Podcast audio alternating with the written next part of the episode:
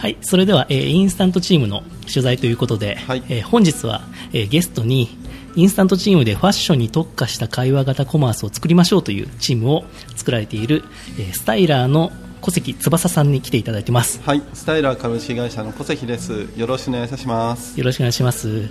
えー今日はそのスタイラーさんのオフィスに伺ってその近くのカフェでそうですね。あの僕のオフィスがちょうど渋谷と原宿の中間の神南にあるんですけど、そこに来ていただいて、うんでオフィスがですね、まだ会議室がないので近くのカフェで収録と。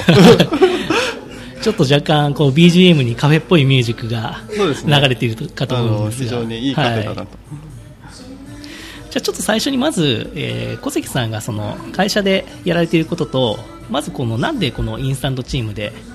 えーこれをつやろうとしたのか、はい。メンバーを募集したのしようとしたのかをちょっと聞かせていただきたいんですけど、はい、あの我々はですねインスタントチームに挙げている通りあの会話型コマースと言われているように、まあ、チャットのあの UI というか、えー、とチャット型の、えーとまあ、インターフェースであのファッションアイテムを探せるあのサービスを開発していてて、えー、と昨年の12月にですねアプリをリリースさせてもらって、まあ、そこから我々はサービス運営をしています。で、えーとまあ、どういうサービスかというとですねユーザーの方が自分の欲しい服のニーズを投稿できてそれに対してリアルのショップの人がどんどんどんどん答えてくれるっていうものなんですね。うん。で、まあ、ユーザーの方にあの結構思いがあると思うんですけどこういう服欲しいなっていうふうに、まあ、具体的に欲しいものがある場合ももちろんあると思うんですけどむしろ、まあ、なんていうんですかね抽象的なニーズというか例えば、まあ、クールビズに羽織るジャケットで、まあ、カジュアルでも羽織れるものが欲しいなみたいなニーズを基づいてあお店で探したりとかってあると思うんですよね、でそれが実際にアプリでできて買えるというものをあの提供させていただいてます。なるほど。そういうところはやっぱりその店員さんと会話しながらはい。変えるというところがその会話型コマースのはい。ポイントなんですね。おっしゃる通りですね、はい。でまあもともと僕がアマゾンで働いてたのであのまあアマゾンすごいコマースとして便利なんですけど、まあ、なかなか知らないものを買うとか自分のなていうか知識を超えたものを探すのってやっぱり結構難しいんですよね。それを可能になるようなものを作ろうと思ってえっ、とまあスタイラーのプロジェクトを始めてます。はい。で、えっと、インスタントチームとの出会いとその利用なんですけど、はいちょうどインスタントチームって始めたのが何月えーでしたっけ？4月の上旬ですね。ええ、あのでちょうどですね4月の上旬に始めた日にあのプロジェクトを立ち上げたんですよね。ああそうなんですね。ええで面白いサービスだなっていうのがまず僕の中であって、えー、とで使ってみたいと思ってすぐあの我々がインスタントチームに登録させてもらって、えーとまあ、チームを集め出しましたであの利用しようと思ったのがですねあの我々のまあ組織はもともと結構非常勤で手伝ってくれる人がやっぱり多かったんですよねあもともといらっしゃったんですね。そういう方はい。あの例えば、えーとまあ、他の会社で働いているけど土日にちょっと手伝うとかもしくは、えー、と学生で大学が終わった後にあの我々のオフィスに来て手伝うっていう人が結構あったんです。であのそれをなんか効率的に、えーとまあ、管理というか、えーとまあ、なんていうんですか、えー、と集められるあのプラットフォームみたいなのがないかなっていう時にちょうどインスタントチームがあの始まってであのじゃあこれをちょっと使ってどんどんどんどんそういう人たちを我々のプロジェクトにも関わってもらおうかなと思ったので使わせていただいたんです。なるほど。やっぱりこうスタートアップだといきなりこうフルタイムで入ってもらうというよりもそういうふうに隙間時間に入ってもらうとか、はい。やっぱそういうニーズっていうのがあるから、まあ、こういうインスタントチームがマッチしたっていう、そうですね。やっぱりなんか日本であの、まあ、もちろんいろんな会社で働いていると思うんですよ、皆さんあの大企業かはい。ら中小企業とか、それこそスタートアップで働いている人もいると思うんですけど、まあ、言ってみればそこまであの雇用の流動性って高くないんですよね。でやっぱり普通に大企業に働いている人からするとなかなか今の職場を飛び出してあの、まあ、スタートアップにジョインするって、まあ、最近だと少しずつ増えてるとは思うんですけどやっぱりいきなりだと難しいという場合もあるとは思うんですよね。そういった時にこういうなんかインスタントチームのようなサービスでまずは、えーとまあ、少しあの自分の余暇の時間を使って我々のプロジェクトにあの興味を持ったりするとかあの参加するっていうような方法を選んでいただいているのはすごいありがたいかな。と、うんそうですね。やっぱりこのサービス作った理由も何かそういうムーブメントというか、え何かそういう隙間時間にいろんな会社のプロジェクトにこう、はいまあ、ボラン最初はボランティア的に参加するみたいなは人たちが増えているなと思って、ええ。まあ、作ってみたらやっぱりそういう人たちがやっぱりいたっていうことで非常に私としては嬉しいですね。はい、なんかうん。僕が多分大作さんと僕ってすごい年齢近いんじゃないかなと思うんですけど。多分結構離れてると思います、僕本当ですか？僕30こ今7ですよ。あまあ今年34なんで、はい。まあ離れてる、まあ、微妙なとこです。はい。確かにあの、まあね、長い歴史から照らし合わせると、まあ、近いかもしれないですけど、まあ、確かに。であのでも多分大作さんがそれこそ20前後とかの時とか僕が学生の頃ってそれこそそういうふうにパートタイムで例えばベンチャーとかなんか気になる会社のプロジェクトに参画するってなかなかなかったじゃうんないですか、ないですね。あのパス自体が、うん。それがなんか可能になるっていうのは非常にあの、まあ、価値のあるサービスをされているなと思いますね。うん、ありがとうございます、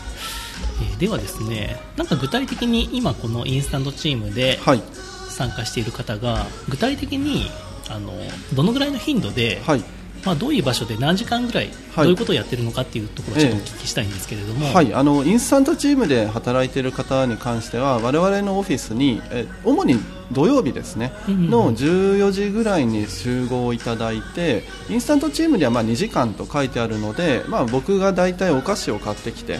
あのまあ、そのお菓子を食べながら、えーとまあ、コーディングをするとかはいはいが非常に多いですね。でまあ我々としてはまあ結構あのこれはまあ正社員も含めてなんですがあの働き方自体は結構個人の裁量に任せていたりするのでインスタントチームの参加者に関しても例えば事前にちょっと今週来られないですとか、まあ、連絡いただければあの我々としても全然問題ないと考はい。えているので、割とそこら辺はフレキシブルに、うん。あのご自宅でもちょっとあの、まあ、仕事をされているという方も結構いらっしゃるのであのさせていただいてますね。そうですね。あのインスタントチーム先ほどその4月の上旬にリリースしたって言ったんですけど、はい。その時と今ではい。ちょっと仕様が変わってる部分があって、はい。最初は、まあ、小関さんが作られた頃は、はい。毎週あ。2時間参加してくださいっていうルールで。すそうそうそうそうでした。はい。だけどそれはちょっとあまりにもきつすぎるということで、ええ。それは今ないなしにしてるんです、はい。基本的に1回あたり何時間参加しますみたいな、ええ。そういう申請の仕方に変えました。あ。やっぱそうじゃないと使いにくいだろうっていう意見がたくさんあって。の結構なんかあの進化してるなっていうのを僕も感じていて、はい。以前はあのチームのヒストリーが登録できるところにあの画像が入れられなかったんですよね。そうですね、はい。であの僕のチームをあのこれを聞いてる人ももしかしたらあのご覧いただくかもしれないんですがあの僕のチームだと,、えっと昔はあの Facebook へのリンク でその画像を上げてたんですよね。で最近調べてみるとあの画像も上げられるようになって、どんどん便利になってるなと。そうですね、やっぱりその活動状況が、はい。やっぱ画像で分かった方が具体的で、あこのぐらい集まってるんだって、はい。ビジュアルで伝わるのがいいですよね。そうですね。なるほど、ありがとうございます。えーでは、まあ、小関さんって多分インスタントチーム以外にも、あの Wantedly とか、えーはい。まあ、他も使う、まあ、Facebook で、はいとか Twitter で何か呼びかけられてえーメンバー募集とか、はい、されてると思うんですけど、はい。まあ、そういう呼びかけの仕方はい。と集め方とインスタントチームでのこのメンバーの集め方の何か違いってあったりしますか、そうですね。あのインスタントチームに関してはよりあのなんていうんですかね。あの、まあ、チームであることを明確にしてやれるのとあの、まあ、ハードルが低いかなっていうふうに思ってますねあの、まあ、 Wantedly とかでももちろん。参加のハードルですか？あそうですね。メンバーさんから見た時のおっしゃる通りはいはいはい。です。で、あの我々もそのなんていうか上げやすいというか、あのよりまあ Wantedly も結構フランクに例えばプロジェクトをえっ、と上げてそれに参加するっていうことがあるのかもしれないんですけど、どちらかというとアイディアベースで例えば、あの他のプロジェクトでもあると思うんですけど。えー、と新規事業のアイディアの、まあ、壁打ち相手になってほしいとか、はいはいはい。あのまあ、我々の UI の検証の、えー、と手伝いをしてほしいとか、えーとまあ、機械学習の、えー、と勉強を一緒にやりましょうとかっていうのも結構あると思うんですよね。で Wantedly とか他の求人系だとあもうちょっとなんていうかプロジェクトの内容とかを固めてからじゃないと多分出しにくいのかなっていう気がするんですよね、あの僕としたら。まあ、我々はもう普通にプロジェクト回っているので、はいはいそういう意味では別に Wantedly にも使えるといえば使えるんですけど、えっと、で我々がどういうふうにあのインスタントチームを使っているかにも実は通じるんですがあの実はインスタントチームではあの社内の実は新規プロジェクトというか、まあ、我々のサービスとは連携するんですけど、例えばあの今後、えっとどんどんどんどん我々はデータが蓄積されてそのデータを使って、えっとまあ、お客様ユーザーとショップのですねあコミュニケーションのサポートをする機能をどんどん実装していくのでそこの新規プロジェクトにインスタントチームのメンバーには加わっていただいてます。うんっていうふうにあの社内ですでになんか、えっとアイデア以前というかアイデア段階にしかないものとかを、えっとまあ、上げられるっていうのは非常に結構魅力かなと考えてます。うん、そういうなんかメンバーの人の仕事の、えー、とアサインの仕方っていうのは僕結構素晴らしいと思ってて、はい。やっぱりインスタントチームで集まった人って基本的にはこう無報酬でえーはい。自分がやりたいことのために、はい。アイデアに共感して参加してくれる人なんで、えーはい。何かこう言っちゃ悪いですけど雑用みたいなことをやってもらうっていうのはなんかちょっとこう、はい。あまりよろしくないなと僕は思ってるんですね。ね。あの僕もそう思ってますね、あの割と,、えーといまあ、インスタントチームに我々のところに参加していただいている人たちもどちらかというと、まあ、雑用がしたいからとかではうん。実際まあないんですよね。もうちょっとね、やっぱ普段できないクリエイティブなことがしたいとか、あおっしゃる通りですね。そういう方が集まってるんで、なるべはい。くやっぱそういったことをやってもらう方が絶対いいですよね。おっしゃる通りですね、うん。でうちだと,、えー、とデータ分析にあの、まあ、Python という言語を使っているのであの参加されている方は Python にあの興味があってあのちょっと学びたいとかあの、まあ、腕を上げたいっていう方が結構多いいらっしゃいますね。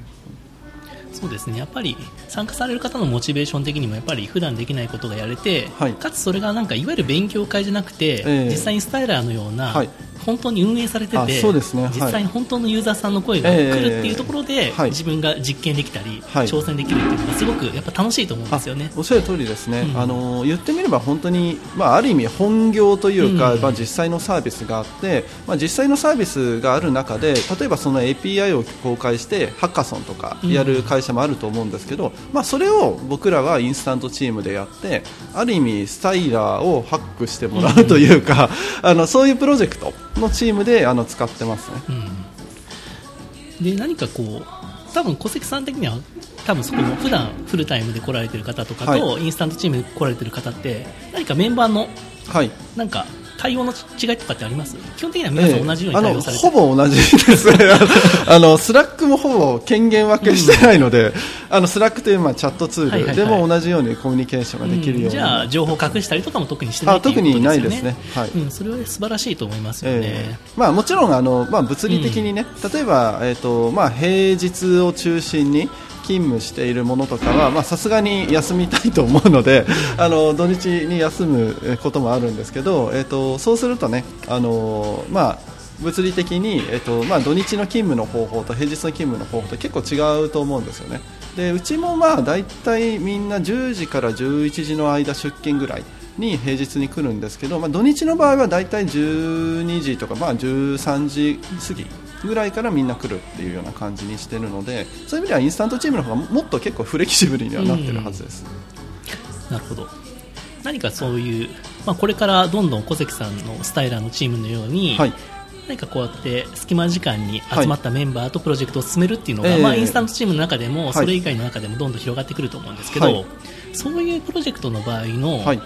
こうまあ、メンバーさんとのそのやり取りの仕方とかプロジェクトの進め方ええの何かコツみたいなものって何かありますか、はい、あの僕のチームを考えると割とその中心にインスタントチームので参加された中にあの結構中心になってあのす推し進めてくれる人とかが、うん。あのいらっしゃったので、はいはい。あのそういった人たちにあの結構あのどんどんどんどん権限移譲するのがいいのかなと思うんですよね。特にあのインスタントチームで参加される方に関しては基本的には自分であの、まあ、強くというか、まあ、モチベーションをお持ちででそれである程度、まあ、自分の時間を割いて我々のプロジェクトにあの参画いただいているので逆になんか、ね、あのある意味なんてさっきの雑用の話ではないですけどこっちからあれやれこれやれっていう風にタスクを振るよりかは本人たちのモチベーションに、あの任せてあの、まあ、うまくプロジェクトのを形作っていくっていうのが重要なんじゃないかなと。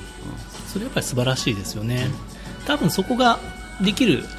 ところとできないところで、ええ。どんどんこれからなんかそういう差がつきそうな時代だなと思ってて、そうですね、うん。あのなんていうかあの、まあ、これって本当に僕自身のキャリアで考えると、まあ、僕自身のキャリアってもともと日本のなんか金融機関で働いたりとか、まあ、イギリスの金融機関でアマアマゾンに行ってスタートアップっていう流れなんですよねでやっぱり大企業とそういうスタートアップとかってスピード感全然違うんですよ。でもあの大企業でも結構そういうスピード感を取り入れる方法は全然あるなとは考えていてそれが結構、まあ、あの外部のチームをどう活用するかとか、まあ、ある意味スタートアップとの連携とかも今後進んでいくと思うんですけど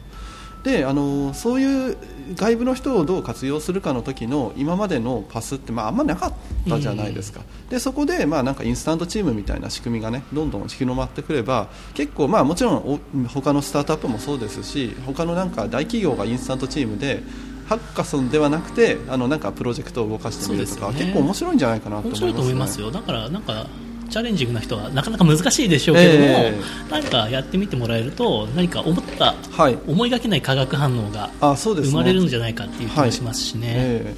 なるほど。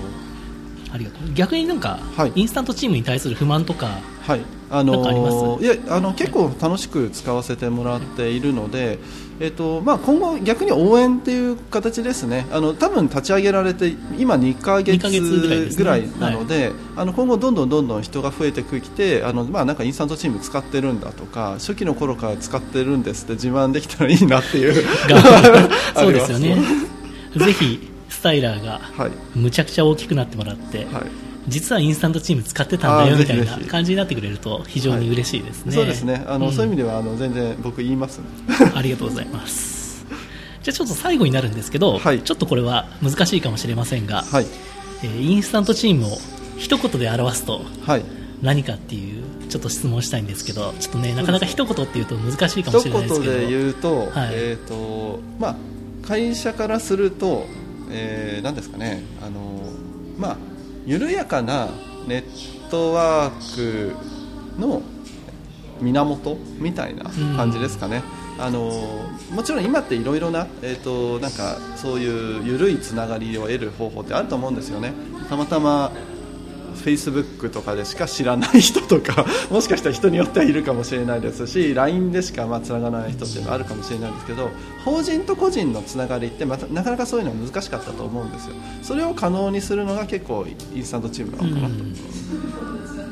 やっぱそこの「ゆるい」っていうキーワードは、はい。結構僕は開発時のコンセプトでえー重要視してて、はいこのゆるさを何か表現したいなと思ってたんですよね、えーあ本当にそこ重要なのかなと思ってて、すごく重要なんですよね、えーゆるいっていい意味でのゆるいっていわかりますわう意味合いなんです。けどね、えそうなんですよ。なかなかこれが伝わら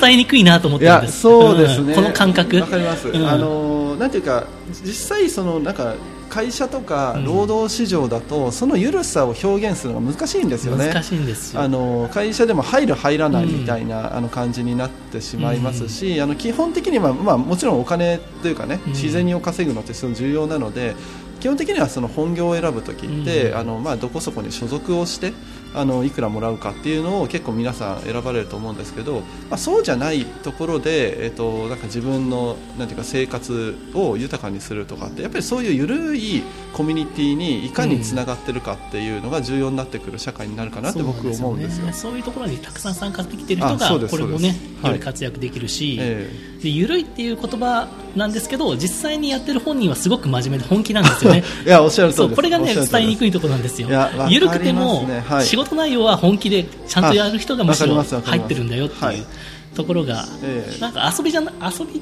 まあ趣味的なものなんですけど、そんなそうなんですね、うん。僕、えーとこれは、えーとまあ、本当に他社の事例で恐縮なんですけどあの僕が起業するときにあのたまたまいろんな方とお話をしていて、えー、とその中の一つにあの東京オタクモードのお話聞いたんですよね、はいはい。であの東京オタクモードって今はちょっとどうかわからないんですけど、えー、と結構、まあ、初期の頃から、まあ、それなりに大きくなるまであのなんかある意味ボランティアのスタッフがかなり支えてたらしいんですよ、まあ、あの扱ってるのがアニメとか漫画を、まあ、越境 EC で売るっていうことなので多分そういうカルチャーに興味のある人がどんどんどんどんボランティアであの参加してそれで KPI を回すってことをやられてたらしいんですよねで多分そういうものを、えーとまあ、どんな会社でもとかどんなプロジェクトでも可能にするようなものが結構今後、うん、えーと、ニーズというか必要とされているのかなっていうのは思いましたね。そうですよね。そういう人たちがより応援してくれて参加できるプロジェクトがやっぱり、はい、いいプロジェクトなんでしょうね。共感を生む、えーうん。そうですよね。だからあんまりこうアイデアを隠す時代じゃないというか、はい、むしろもう企画レベルからこんなことやりますって言って、えー、それをボランティア的に手伝ってくれる人がたくさん出てきてみたいな。だと思いますね、えーやっぱり分業っていうのも必要ですし、あの必要な例えば知識とか、あのノウハウって必ずしもそれこそ緩くないコミュニティにあるわけではないじゃないですか、なのであの緩いつながりでそれをもたらしてくれる人があの、まあ、どんどんどんどん参画するプロジェクトっていうのが、まあ、成功しやすいのかなという気がします、すごく今っぽいプロジェクトですよね、はい、うん。ちょっとこうちょっと熱い話で最後終わったんですけど、はい、そうですね、よかったじゃないですか。よかったと思います。はい、なので、ちょっと最後、じゃあ、スタイラーの、はい、なんか、スタイラーを検索する方法とかを最後言いましょうかね。はい、スタイラーは、じゃあ、スタイラー、えー、STYLE、R で検索すれば出てきますね。そうですね。サービス上でも出てきますよね。うん、あのサービス上っていうのはあのインスタントチーム内でも検索できますし、グーグルでも出てきます、ね、そうですね。メディアもありますし、アプリもあります。はい、で、はい、あのインスタントチームにあのもし興味があって、あのスタイラーのプロジェクトに興味があって参加したいと。とかもしくは質問がある場合は気軽にフェイスブックでメッセージくれてもいいので。インスタントチームでもメッセージが、い、ただければ、大丈夫ですねそういう感じで、はい。えー、今回は小関さんに来ていただいて、はい、インスタントチームの活用事例などをお話しいただきました。ありがとうございます、はい、ぜひ今後もたくさんメンバーが集まってそうですね、はい、スタイラーの発展を願っております。ありがとうございます、はい、今日はどうもありがとうございました。ありがとうございます